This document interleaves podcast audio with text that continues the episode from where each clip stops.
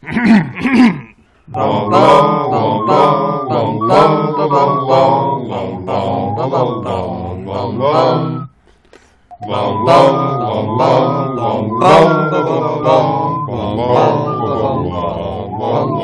back to our podcast within a podcast, pottering around the ornament throwing chaos agent of Mangum Reads. We are three muggles who would perhaps have volunteered to take the night bus. My name is Sarah. I am joined, as always, by my co hosts, BJ and Spencer. How are you all doing?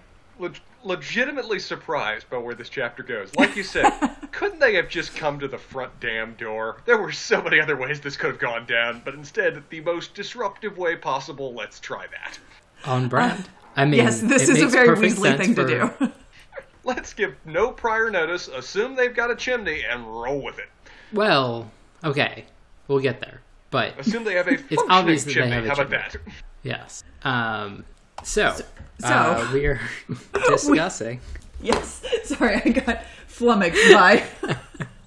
chapter four. Chapter- Back to the burrow. Yes, back to the burrow. In this, the fourth book of Harry Potter, we have some segments that we do here. We have our rapid fire recap. We have um, BJ's Wizard Wheezes, uh, Newbie's notes, notes with Spencer and now BJ, house points, um, and then questions, queries, qualms, and quibbles, which we're extending further and further as we go through these books. But um, we discussed a little bit off pod that this is a little bit of a transition chapter. The d- madcap intermission of this first part of the book. Uh, so we'll see where exactly this episode goes um, discussing it. But we are ready, I think, to start with the recap. Is that right? I think we are. I believe we are. Um, you've got your, your standard two minute goal. Do you want to go through anything accelerated this time around? Um, I, mm, so here's here's the deal. I wrote these notes this morning and did them once, and they were a little over two minutes. But I am I am hoping that I can just do them faster because I did not feel like actually editing them this morning. So I'm gonna just go for the standard two minutes and hope it actually Yes. that I get that one point this time. into meat chapters. You're on vacation, you're relaxing, you're doing this on a beach with hopefully a cocktail in hand. There's no need to stress yourself. Just go for the two minutes. No, this was this was done. The bare minimum was done to prepare for this episode, guys. So buckle up. All right. Well, the cheap plastic timer is ready to go whenever you are. So Harry is packed up and also ready to go, with nothing else to do uh, to distract him from the Dursleys' panic about having wizards arriving on their doorstep. Vernon is losing it over the idea that the Weasleys won't be quote dressed properly, and puts on his best suit as armor. There's another '70s diet lunch at which uh, Vernon questions Harry about the Weasleys' arrival, and Harry realizes that he has no idea how they're supposed to get there, particularly given the fact that their former car is now ferally rolling along through the Forbidden Forest. Shortly before five, they all gather in the living room to stand a nervous vigil, and the minute clock, the clock hits five, Vernon begins a tirade about the Weasleys' tardiness. Just as he gets going about their kind, however, there's a great banging from the fireplace, which was boarded, boarded up to install a fake coal something. Harried Weasley voices emerge from behind the barrier, unclear why they've brought the whole family, and there's much discussion on how to untangle this particular knot. Eventually, Mr. Weasley decides that there's only one thing for it and blasts their way out. Mr. Weasley, Fred, George, and Ron stumble, covered in, in plaster, into the living room, much to Vernon and Petunia's horror. In a spurt of explanation, Mr. Weasley said he temporarily connected their fireplace to the Floo network and plans to send the kids back through the fireplace, fix the living room, and disapparate. This is all a bit much for the Dursleys, particularly when coupled with Mr. Weasley's discussion of plugs. Dudley is particularly terrified given that the last time he encountered a wizard he ended up with a tail. As Mr. Weasley lights a fire to send the boys back with Harry's luggage, Fred drops a bag of sweets all over the floor and gathers them up before hopping into the fireplace. George follows and then Ron. Mr. Weasley expects that Harry would like to say goodbye to the Dursleys, but it's predictably awkward. As Harry steps into the green flames, he sees Dudley start choking on a new foot long tongue. There's also a toffee wrapper on the floor next to him. Panic ensues. Petunia's frantic. Mr. Weasley tries to help. The Dursleys don't want him anywhere near Dudley and ward him off by throwing china knickknacks at him. In the midst of this madness, Harry steps into the flames, calls out the burrow, and swirls away in a rush of green, green fire. Uh, one minute fifty-five and just a couple ticks less than one fifty-six. Well done. Thank you. All right, I will. I will take that. Um, so, BJ. Yes. what are we wheezing about today? Um. so we are wheezing about food again. we have, okay, this is going to be now a food-related segment from here on going forward. It is not. I hope. um, I wonder if the reason that J.K. Rowling is so good about making up food in the wizarding world is because she has never encountered food in the real world. I, what are, Go on. What are you mad about this time, BJ? Well, so cottage cheese and grated celery Mm-hmm. is completely sane until you get to the grated celery. And I'm convinced she neither knows what grating is nor what celery is.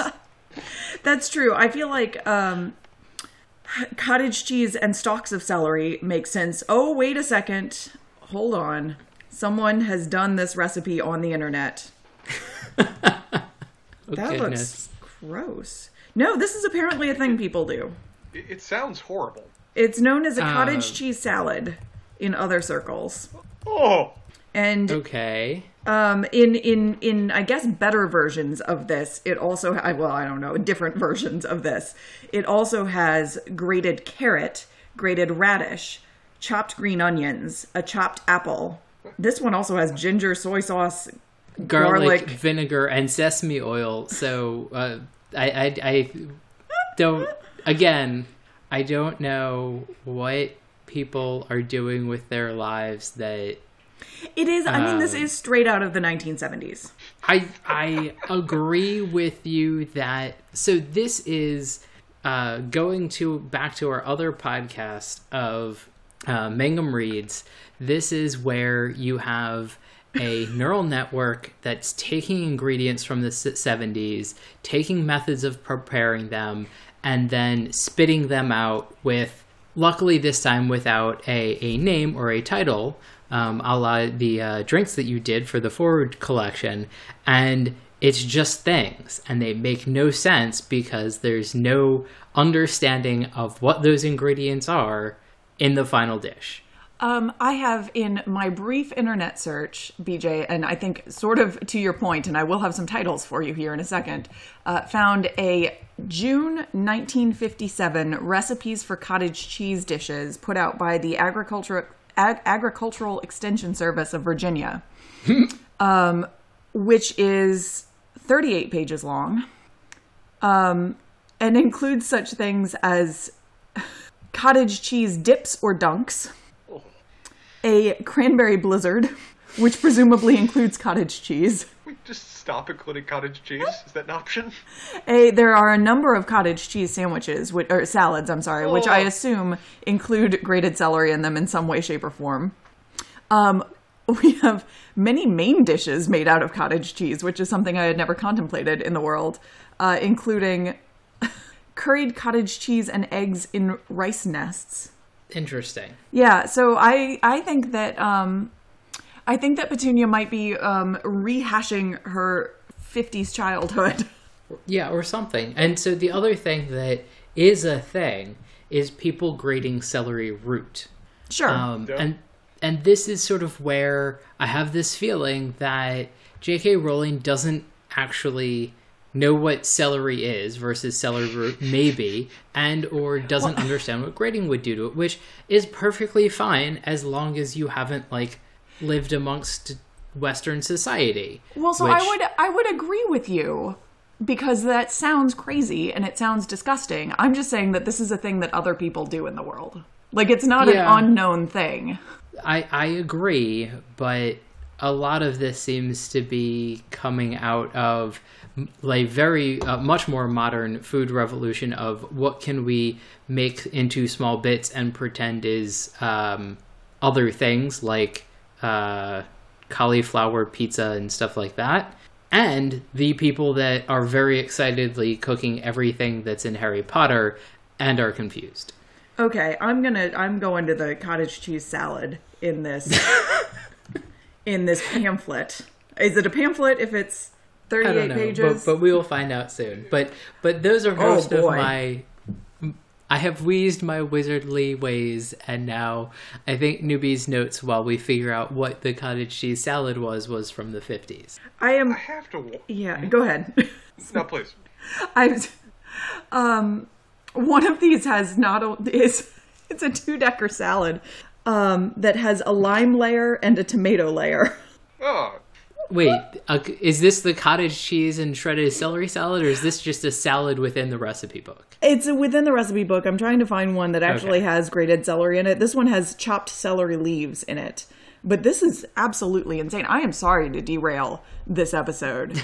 I have to wonder with old recipe books like this, were they ever necessarily meant to be taken seriously, or was this like originally published like the, with like the book where the guy originally made up how many spiders people eat at night, which was meant to be purposely a made up statistic that then people just ran with and believed for years afterwards. So there are Or, a like- couple of things I think associated with uh, recipes in old recipe books. Um, one of those things is what's available or what has now become available much more commonly. What do you need to use up? And then there are weird fads uh, like making jellos. Oh, literally every of every one of these cottage cheese salad recipes has gelatin in them. Oh, so fucking fifties. Uh, yeah, so so there are things like that that just sort of come as a. Um, there are a lot of things that happened in uh, wars that mo- moved certain uh, food things to the forefront, or were coupon books, or uh, and and in particular spam. Uh, completely shifted uh, native cuisine and in like Hawaii, Vietnam, and Gloriously so. Korea. Yeah. Um, so so yeah, like definitely stuff like that, and and it's always interesting to trace. But I I now kind of want to know what J.K. Rowling ate when she was growing up because uh, either she didn't eat and this is just the product of like a an AI neural network, or she had a very like somebody just flipped two random things in a cookbook, didn't address what was going in it, and just made it. Yeah. It seems like this apple celery cottage cheese, some variation of that with the grated celery is how most people actually and I say most people, if one is going to have grated celery with their cottage cheese, that seems to be how it's done. when I read that line, I couldn't even fully process it because it's literally a thought combination that had never crossed my brain path. Just never even come near it. Because A, I don't even like cottage cheese or celery. So the idea of to going, well, how can I improve this cottage cheese? I know the greatest flavor enhancer possible, grated celery, just never factors into my consciousness. This really was set up for a this doesn't look like anything to me for you, Spencer. Yes, th- this is my realization that I am in Westworld. Cottage cheese and grated celery. Well, uh, returning to Newbie's notes, it's fun that we apparently feel the need to do another recap to start this chapter. Didn't have enough recap in the last two. This one is particularly about the the magical objects that Harry has uh, gathered to himself over the course of the previous three books. It, it's almost like he it's it's almost like he's become he's starting to become self-aware that he's the hero of the story and he's grabbing all of his powerful magical artifacts that he's put together previously on his journey so he can continue his epic quest. Mm-hmm. Yeah. So and but an- it feels like that but it, it- there's also the just like i need to like hoard all of my things so the dursleys don't find it like overtone to this which it's a weird way to do the overtone of like the the point of what he's doing rather than just be like i need to make sure that there's nothing magical here so like there isn't like continued friction when i'm here uh, which to me is like what was intended to be communicated. But otherwise, it's just like here are all the overpowered things that I have that I'm never going to use because I'm Harry the Wizard. Now, now, now, this is actually a moment where I was kind of hopeful for him. Before we have consistently complained in prior books that he was not using powerful magical item when he should have been using powerful magical item. So the fact that he's at least leaving while he's checking his wallet and his cell phone that he's got all of these things on him is a sign that he's learning. He's making sure that he's got the uber powerful game story breaking magical items with him to inevitably lose at key moments so he doesn't continue to break the story. But you know, we'll come to those when we get to them. At least he's checking to make sure they're on hand. Yes, that is true. Um, we also just have like the insane weirdness of uh, a wizard. Uh, whenever a wizard arrives, he's on time because he's a wizard arriving, kind of thing going on. Yeah. but also the other side of it is like there's no reason they should be late other than they are who they are like i, I guess it's like i don't know where we're going here um in in terms of like they're arriving late. Yeah, th- th- this is one of those things where Gandalf can pull off that line. The Weasleys can't or would never even try to pull off that line about a wizard is never late, he arrives just when he wants to. No, the Weasleys are just by their nature late people. I, I, if I could bet on any family we've met so far always being late to everything they go to, Weasley's ranking high on that list. Yes. Partly just from like a coordination standpoint. That's a lot of kids to herd in any one direction. And uh, my presumption is that the reason that people aren't allowed time turners is something the Weasleys did. That's probably fair enough. I think if we went far enough back in the history books, it would be um, some Archibald Weasley who has fucked up the time loop. and and literally just like tried to arrive on time once and just kept going back to that one like 2 p.m. tea that he was invited to 500 times because he Oh, still God. couldn't make it. Yeah, I'm perfectly willing to believe that Arthur, Weasley works for the Ministry of Magic as basically an indentured serfdom to pay off the sins of his forefathers based on what things they've done to fuck up the time continuum. Uh, yeah, it's a, utterly unsurprising that the Weasleys show up late. Um, however, one thing we really do emphasized in this chapter that to a certain degree, the Dursleys' prejudices associated with the magical world, magical world have maybe a certain element of justification for them. Is that we kind of get a summary here of all the ways they've just been really messed with in the past, and yeah, when they're all kind of laid out together, they're pretty messed up, really. Yeah. Dudley was physically transformed, not what, not just once in the past in a way that required painful surgery that he's still traumatized about. Here, his tongue becomes the length of a friggin' python in a way that he's choking on and struggling to breathe. And it's a scene that, you know, it's comic in a way that if these were Looney Tune characters, sure, we can laugh about it.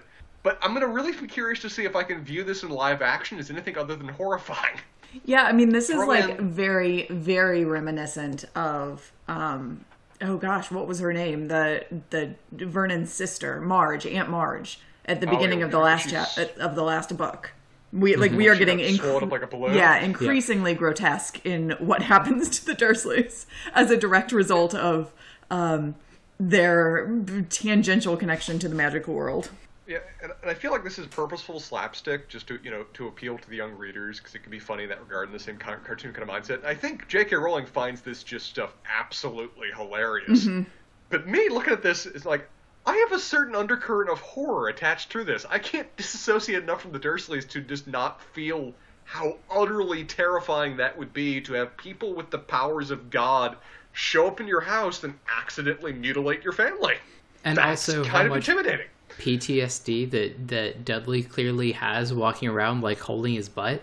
And They I find hilarious. and it's like I you know, I get that this is supposed to be very funny and you know, there's nothing funnier than somebody holding their butt apparently, but it's also just a well, this is a very weird thing to be going on that the narrator has to point out like five times mm-hmm. during the chapter how how much mental anguish Dudley has clearly gone under. This is adding to your theory about Harry Potter ultimately being the bully of the storytelling in retrospect, because you know him and is it, him and George or him and Fred just see this and just start you know trying to just cover up their laughter this is the funniest thing possible. As this deeply emotionally disturbed child is just you know reflecting on the pains of the past that you've casually inflicted upon him. It, you know, it then ends up being the question is is the reason that Harry's under the stairs because he wasn't he would just like inflict all sorts of magic pain upon the Dursleys that have them traumatized and they're just like, well, we don't know what to do. We have nowhere to go with this, but as long as we hide this this world-breaking thing under our stairs, we are not constantly in fear of Of Incredible back in trauma. cornfield. yeah. I mean, it, it. I mean, they've even give, they've even tried to bribe him with a bedroom now, so that he won't, you know, send them to the cornfield to turn them into Jack in the Boxes, you know, uh, Twilight Zone style.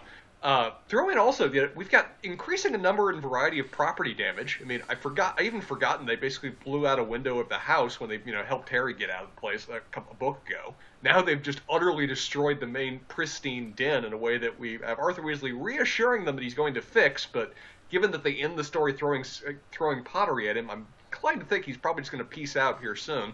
Uh, We also have Harry continually threatening them with the idea that he has a murderous uncle on the loose that he could just bring to bear on them if ever he doesn't get his way.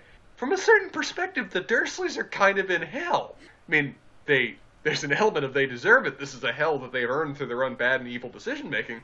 But if they were just, you know, more normal rather than cartoonishly distorted people, this would be a very different tenor of a story for what they're going through. Well, if they were more Uh, normal instead of cartoonishly distorted Yeah, this- people, this, would not be happening to them. If someone wanted to retell this story from the perspective of the Dursleys and they were much more, you know, normal British or American family, this could be a really effective horror story if they wanted to. Sure. This could be a hell of a thriller. Their adopted nephew is possessed. Yeah, makes thing random things disappear when they're out in public, puts them in puts putting them in incredibly dangerous situations, like at the zoo, um, causes random incredible amounts of property damage. Um, Yeah, we, we throw in a couple suicides and a beheading, and we've got the kid from The Omen is living in their house. Uh, moving on from that dark and disturbing. Yeah, this thought, is Uh, yeah, this has been a fun thought experiment. Now let's go back to Let's protect Sarah's childhood from from, from further harm. Uh, Floo travel. Dear God, Weasleys, come on. You have some exposure with the Muggle world, and you thought Floo travel would be the best way to do this? You already sent a letter because you were concerned about how they would react, and you've just taken their tacit approval to going, okay, perfectly fine with no prior warning that I burst out of their kit, burst out of their fireplace in a gout of flame. Yeah, I also wonder at what age children start watching the Harry Potter movies because I, I want to have like the overlap of a child that believes in Santa and watches this movie where they can't get through the fireplace because it's covered up I mean and put two and two together. I think that uh, like d- children who live in houses with um oh like those big I've forgotten what they're called, but those big like black stoves Yeah. have a lot of concerns about what is going to happen to Santa in the in the interim. yes. Yeah, if they'd simultaneously read The Three Little Pigs and then heard about Santa, they're having a rough time conceptualizing what's about to happen on Christmas Day. Very possibly. Um, one thing that is really nice about the scene is, again, just to see that Arthur Weasley is, while a weird dude, his irrepressible curiosity is just adorable. it's just inherently endearing. Well, is- so is he curious though, or does he like curios? I guess I I interpret it as more as like he has absolutely no curiosity about the Muggle world except for curios. Like it's not a I want to know how things work. Or I'm not willing to pay attention long enough to find out how things work, but these are the most fun toys to play with for like 30 minutes. I think we just we, we described his curiosity in a prior book as being colonial British curiosity of just Yeah. finding cool shit and sending it back to the British Museum with Yeah. no label. Yeah, he does specifically um, reference his collection of electric plugs. Right, and clearly the electric plugs aren't attached to anything, so he's presumably probably going into like muggle houses and like snipping off the plugs and then like labeling in detail like Are they? blonde 40 year old, you know, female plug attached to something I couldn't identify. They're pinned in a shadow box with. Yeah. I mean, his lack of understanding gets to the degree that he he never uses the word electricity, despite the fact it's told to him several times. What what words does he use? I think, I think he says eclectic the first time. Yes. Kelsa he he metastasized the instead of electricity, it's ekeltricity. Yeah, I think those are the two that he uses at different moments. Um, so yeah, he's fascinated. He finds them delightful collector items that I'm sure he shows to every person that he could otherwise swear to silence when they enter his home. But understanding? No, no, he doesn't have the time for that. No wizard has the time to invest into understanding things outside of a very limited collection of topics, and this is clearly outside that. How long do you think it took him to learn that you can't put like butterfly pl- pins through batteries without them like oozing something painful that he doesn't understand? Uh, you when he found out that they did that, he did that another 500 times afterwards because that was just so fascinating. Chemical reactions that aren't associated with potions, amazing. I, I bet he like uh, sent a letter to whoever was teaching potions at the time, like completely befuddled as to what was in the batteries that he was accidentally opening with by stabbing them with uh, pins. I, I am sure that he tried to have a, pub, a paper published that the Muggles have been secretly practicing, practicing magic the entire time. They've just very effectively hidden it from the wizarding world. it's like I have clear evidence now of concentrated potions surrounded by metal. Uh, one thing that I do love about this though is that not only do we have his irrepressible curiosity, which is just downright childlike in how it works, but we also have clear demonstration of he's such a kind soul, he can't even conceptualize being impolite. That Yes. he immediately makes active efforts to, you know, he knows that it's, uh, it's uncomfortable. This is, he views it as rude, probably more than like property destructive and horrifying that he arrived as he did without, you know, notice in an awkward way. And he immediately tries to broach a conversation and establish common ground. And when things are exiting and they kind of just don't even say goodbye to Harry, he immediately stops the conversation under the assumption that they've missed the opportunity that they intended to do the naturally good, polite thing. So Little like, does he know. it's like he can't even accept the possibility that they just hate the kid and are purposely being rude. It's, he's too good of a soul to ever accept that somebody could be operating at that level. I see. I, I guess I couldn't tell if it was that or he kind of knew what was going on and was shaming them into it because he's been to Hogwarts and there are Slytherins there, so he knows what just cruelty is going to be like. I, I don't know. I read this. I I think I read this with you, Spencer. That like he cannot. It does not enter into his brain that these people who are charged with essentially being parents to Harry could just send him off without even saying like it, it, that doesn't compute. I don't. I don't get any hint that he's that he has any idea what's going on, what's really going on in the situation at all. Yeah, the, the line here, unless he's being like you know an actor, which I don't think we've seen we've seen this level of hiding his true intent. That he refers to it as he was looking at the Dursleys in amazement. Mm-hmm. This this doesn't seem like a guy that's purposely trying to you know shame them. This seems like a guy that's legitimately flabbergasted at this level of lack of decorum. Like he's endured you know mem- uh, member um, members of the. Uh, uh, Malfoy family. He knows about them. They're dyed in the wool, just evil. He had no reason to assume that these people were, and I imagine he's just greeting every person as being a good, kind soul the same way he is, unless he's got plain Malfoy evidence to the contrary. So I think it shifts because initially he's just amazed, and then it describes that he's mildly indignant, and there's this clear, at least understanding from Uncle Vernon that he's holding his wand, and you better say goodbye to Yeah. your your nephew. Like I, I think it, I think it kind of starts out that way, but he is aware, and then there's that shift, and I guess I appreciate that. That's what I read into it, and that's sort of what I hope is in this character, as opposed to just completely Doofus? unaware. Yeah, just a complete doofus. Yeah.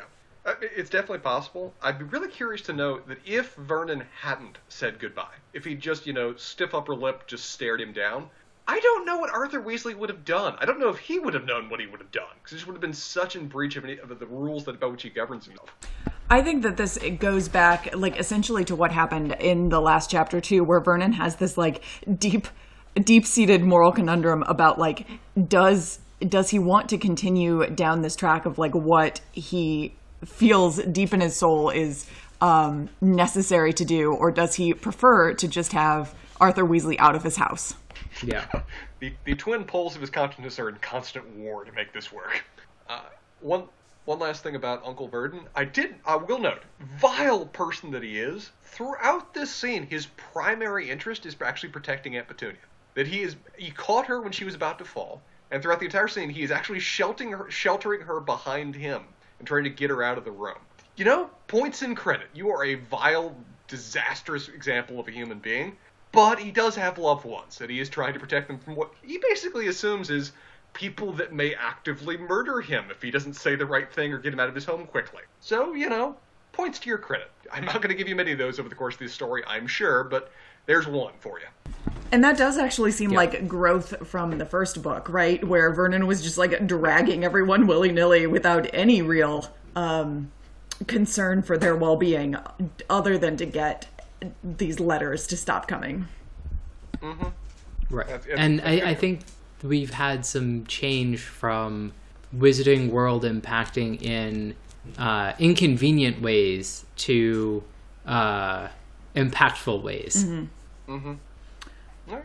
Well, that is all I have. I mean, th- this was a relatively short chapter as is, but this was a very much action-focused chapter, and action-focused chapters, less to say about them. I'm sure this will be a great slapstick to watch on the screen, but in terms of just like you know deeper theories or foreshadowing for the future, that was not the point of this chapter.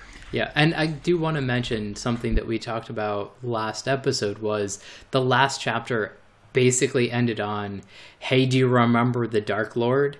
And we Yeah. didn't get any of that, and so I think it's an interesting choice, uh, but one that we should at least make a nod to. We, we talked about before that it may be a demonstration of the fact that the chosen the primary audience is growing up. She can foreshadow chapters in advance and still count on them remembering vaguely enough that it'll trigger something when the time comes. So house points. House points. Yeah. Gil, you've got more characters to work with this time. Yeah, and I will say And that action-packed chapters houses. do um, lend a little bit more to someone losing or winning uh, in the chapter. Uh, but yeah, I do. We have the rare um, Venn diagram of the Weasleys and the Dursleys in this chapter.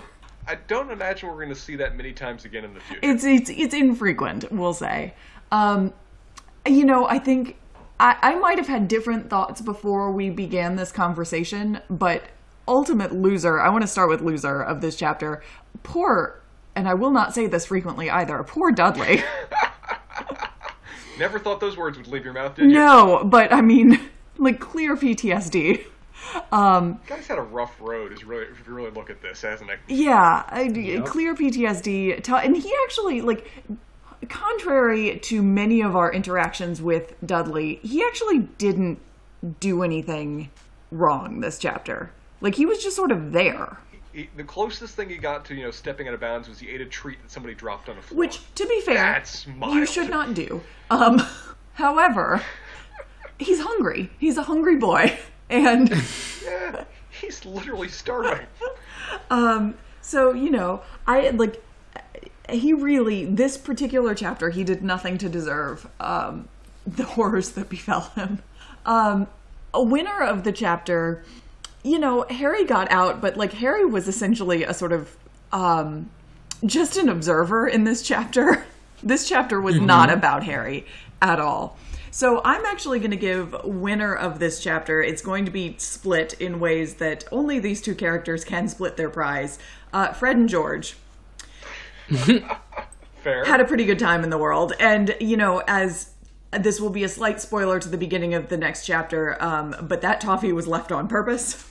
Um, yeah, I was gonna. That was that was actually my second question. I was going to ask you. Glad to know. Yes, and uh, so their their um, aims and goals and expectations were were met in full force, as we find out very early in the next chapter. So I don't feel too bad spoiling it. Um, so their their actions have have brought them victory in this chapter, and in fact won them house points. Well, good for them. Yes. uh, questions. Uh, is this the first time we've ever heard there being a fixed, registered, have to connect Floo network for how that works?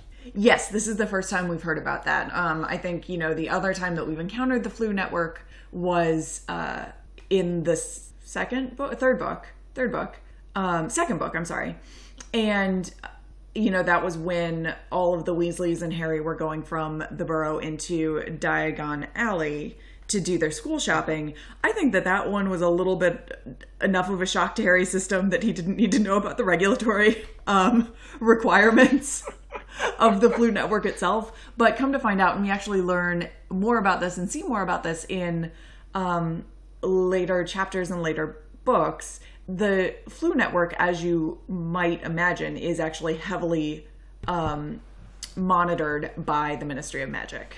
That's unsurprising. Did you, Uh, did you so- say that's unsurprising? yes. Yeah. Yeah. Yeah, I, w- I would find it far more surprising if it wasn't. Yeah. I mean, I'm curious just to follow up. To what degree do, can a person control access to their own Floo? You mean like whether someone just kind of random can come in? Yeah. Spencer's worried your about a fireplace. B&E. Yeah, can, I- can I can I effectively set a lock or require a password for someone to gain access? Or It's it's like the network- cell phone do not call list. Like it's there, but eh, you know how valid it really is and how well it really works. You know, it's the um, Can Can I, can I file Floo a files. TCPA lawsuit if someone tries to access my Floo when I previously said they can't? I think, as in many things in this book, we are functioning on gentlemen's agreements. Oh, damn it. Um, Sorry, I interrupted you, BJ. Go ahead. Oh no, no worries. Uh, so I have a question that I don't expect you to answer about Floos, which is: Is Floo travel instantaneous, and if so, does it create relativistic problems? um, but I actually wanted you to refresh my memory about the Marauders map because I va- I thought I remembered Snape getting his hands on it, and then it was like lost, but What was the what was the chain of evidence going with the Marauders? Yeah, map? like how on how and why does Harry have the Marauders Yes. map again? Yes. Um, so in the last book, Harry gets discovered in the middle of the night, or sorry, discovered coming back from one of his clandestine trips to Hogsmeade by Snape. He has the Marauders map in his pocket. Um, although it is it is thankfully wiped clean. It is a blank piece of parchment at that point. Um, Snape, I can't remember if he calls Lupin or if he Oh, that's right. Lupin gives it back. but yeah, so Lupin Lupin essentially confiscates the map, um, saying that it, as defense against the dark arts teacher, it is his purview. When he leaves the school at the end of the book, um, he, in his last meeting with Harry, gives it back to him, saying essentially that because he is no longer his teacher, he doesn't feel any moral compunction about him having this anymore. gotcha. Okay. Which is a very um, really. Yeah, it, it is a, loop and loophole, you might say. Har, har, har. Gotcha. So he does. Harry does in fact have the Marauders map in his possession again, um, Oh, with okay. none of presumably none of the authorities at school really knowing that he has it. Although you know what Dumbledore knows and does not know. Yeah. Yeah. So- Dumbledore oh, I'm sorry. Snape. The- Snape knows because Snape used the Marauders map to follow them to the Whomping Willow. Um, Right. So Snape might not know that he specifically has it, that Lupin gave it back to him, although I think he could assume that. But Snape does know what it does. Right. Interesting. So I guess the the sort of follow up I had to that is, um, I guess I had the sense that magical artifacts were traceable to a certain extent, at least. Um, but the question then I want to ask is: Are magical effects paid attention to by the Ministry of Magic, or is it just magic being done by wizards, like in the moment? Um, there are some. Mm, there's not like a. Because feeding Muggles yeah. wizard food seems like that should be under the purview of the Ministry of Magic, much more so than uh, one of them practicing uh, Leviosa Yeah.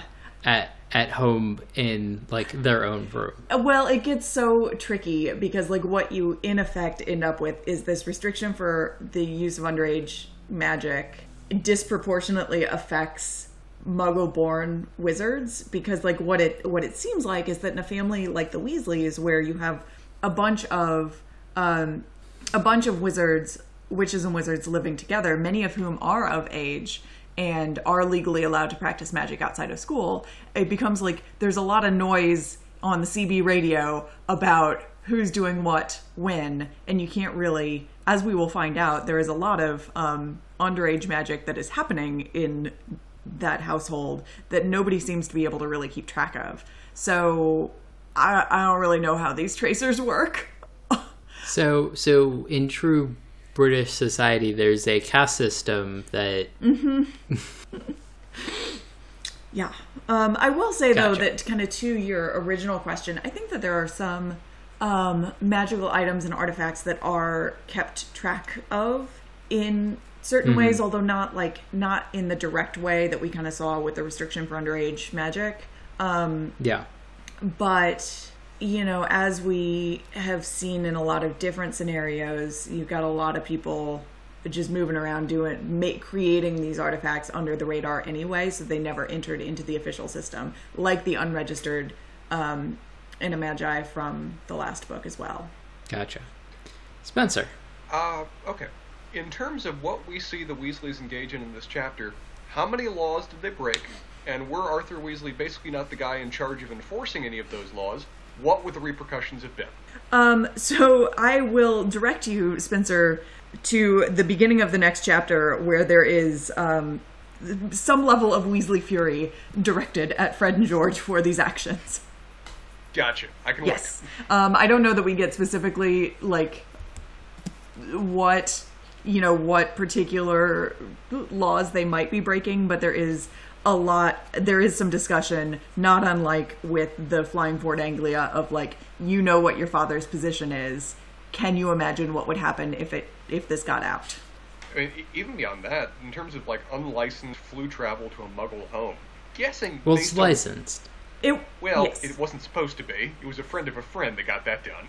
Yes, but that's how British government works, as far as I so this is like standard So- standard operating procedure. Right. It's technically on the books because my buddy's buddy owed me a favor and so it's now written there in time immemorial that like you can just show up at the Dursleys today. Yeah, yes, I understand that the civil service was basically God is basically God in this version of the British world, and anything can be done just based on a, a, a polite word and a close connection. But again, basis of my question was, assuming Arthur Weasley wasn't the civil service that ran all this shit, that again would be a rather illegal act that would have its problems, right? I mean, he Yes. seemed like it was not fully kosher that he was doing. this. Yes. Um, unclear that he like actually would have been like magically capable of doing that e- either, right? Um, I don't know that. I, I don't know that wizards who are not part of that kind of Floo regulatory Floo network regulatory board or however it is that they're running it even know how to connect some sort of fireplace to the network. I don't. mm, I don't know. Um, It seemed like he had to get somebody else to do it. so Yeah, I think was- the book that you want to reference is Muggles and Magisters. uh, the the Wizarding Code as, as it pertains to Muggles, written in 1835, with updates in 1902, 1943, and most recently in 1987. Um, unfortunately, not all code. The code is uh, again being compiled into a new edition, hopefully being written up shortly. Yeah, and sadly, it's not been placed on Westlaw yet, so my ability to search through it is extremely limited in a way that fully dissatisfies me. I'm still waiting for you to get that uh, law fellowship. I, I could probably get grant money to do that. I just, I just need to ask. um, other questions? Um, is there CLE for the Ministry of Magic to keep up to date? Yes, I'm sure there is. Yes. Everything is a freaking CLE when it comes to the law. There we go. Other questions? Uh, that's all I have. Like I said, pretty short chapter. Yes. Um, Yeah. Uh, it, uh, is there a fix that like can reasonably happen? Like, because we do have some information about Molly Weasley basically being able to like take care of house with magic, but that doesn't really seem something that uh, Mr. Weasley has at his fingertips. like a whole bunch of practice on. Right. So is this more like a memory charm and uh, light reflected off of Venus and hit a uh, weather balloon, and that's what you saw back there, kind of thing going on? well, it might have been a lightning strike coming down into the chimney through faulty wiring, and there was a an explosion. Yeah. Um, I don't know. I And you know, you're gonna visit your sister up in uh, Leeds for for a bit while while decorators come in and change this stuff around. I would imagine, I can't remember if Mr. Weasley explains actually what happens after he left, um, but I would imagine that he did like a very cursory, like reparo, uh, and then Yeah. got the hell out of there. Oh, the the poor, poor little ceramic dog's got a leg where its head used to be, kind of thing. Yeah, it would be hilarious if he tried to do that Men in Black memory wipe because he doesn't know enough about the Muggle world to provide anything resembling a coherent story. Oh story. God, no. Where they're, they're gonna be, they're gonna be telling the police that well yeah the ejectory came alive and tried to eat the fireplace and that's the story they're going with. Oh boy.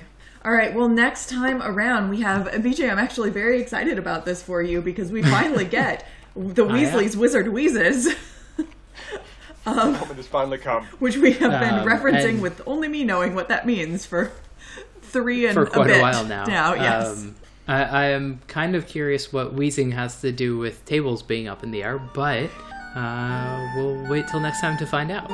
Sounds good. Well, this has been fun, y'all. Till next time.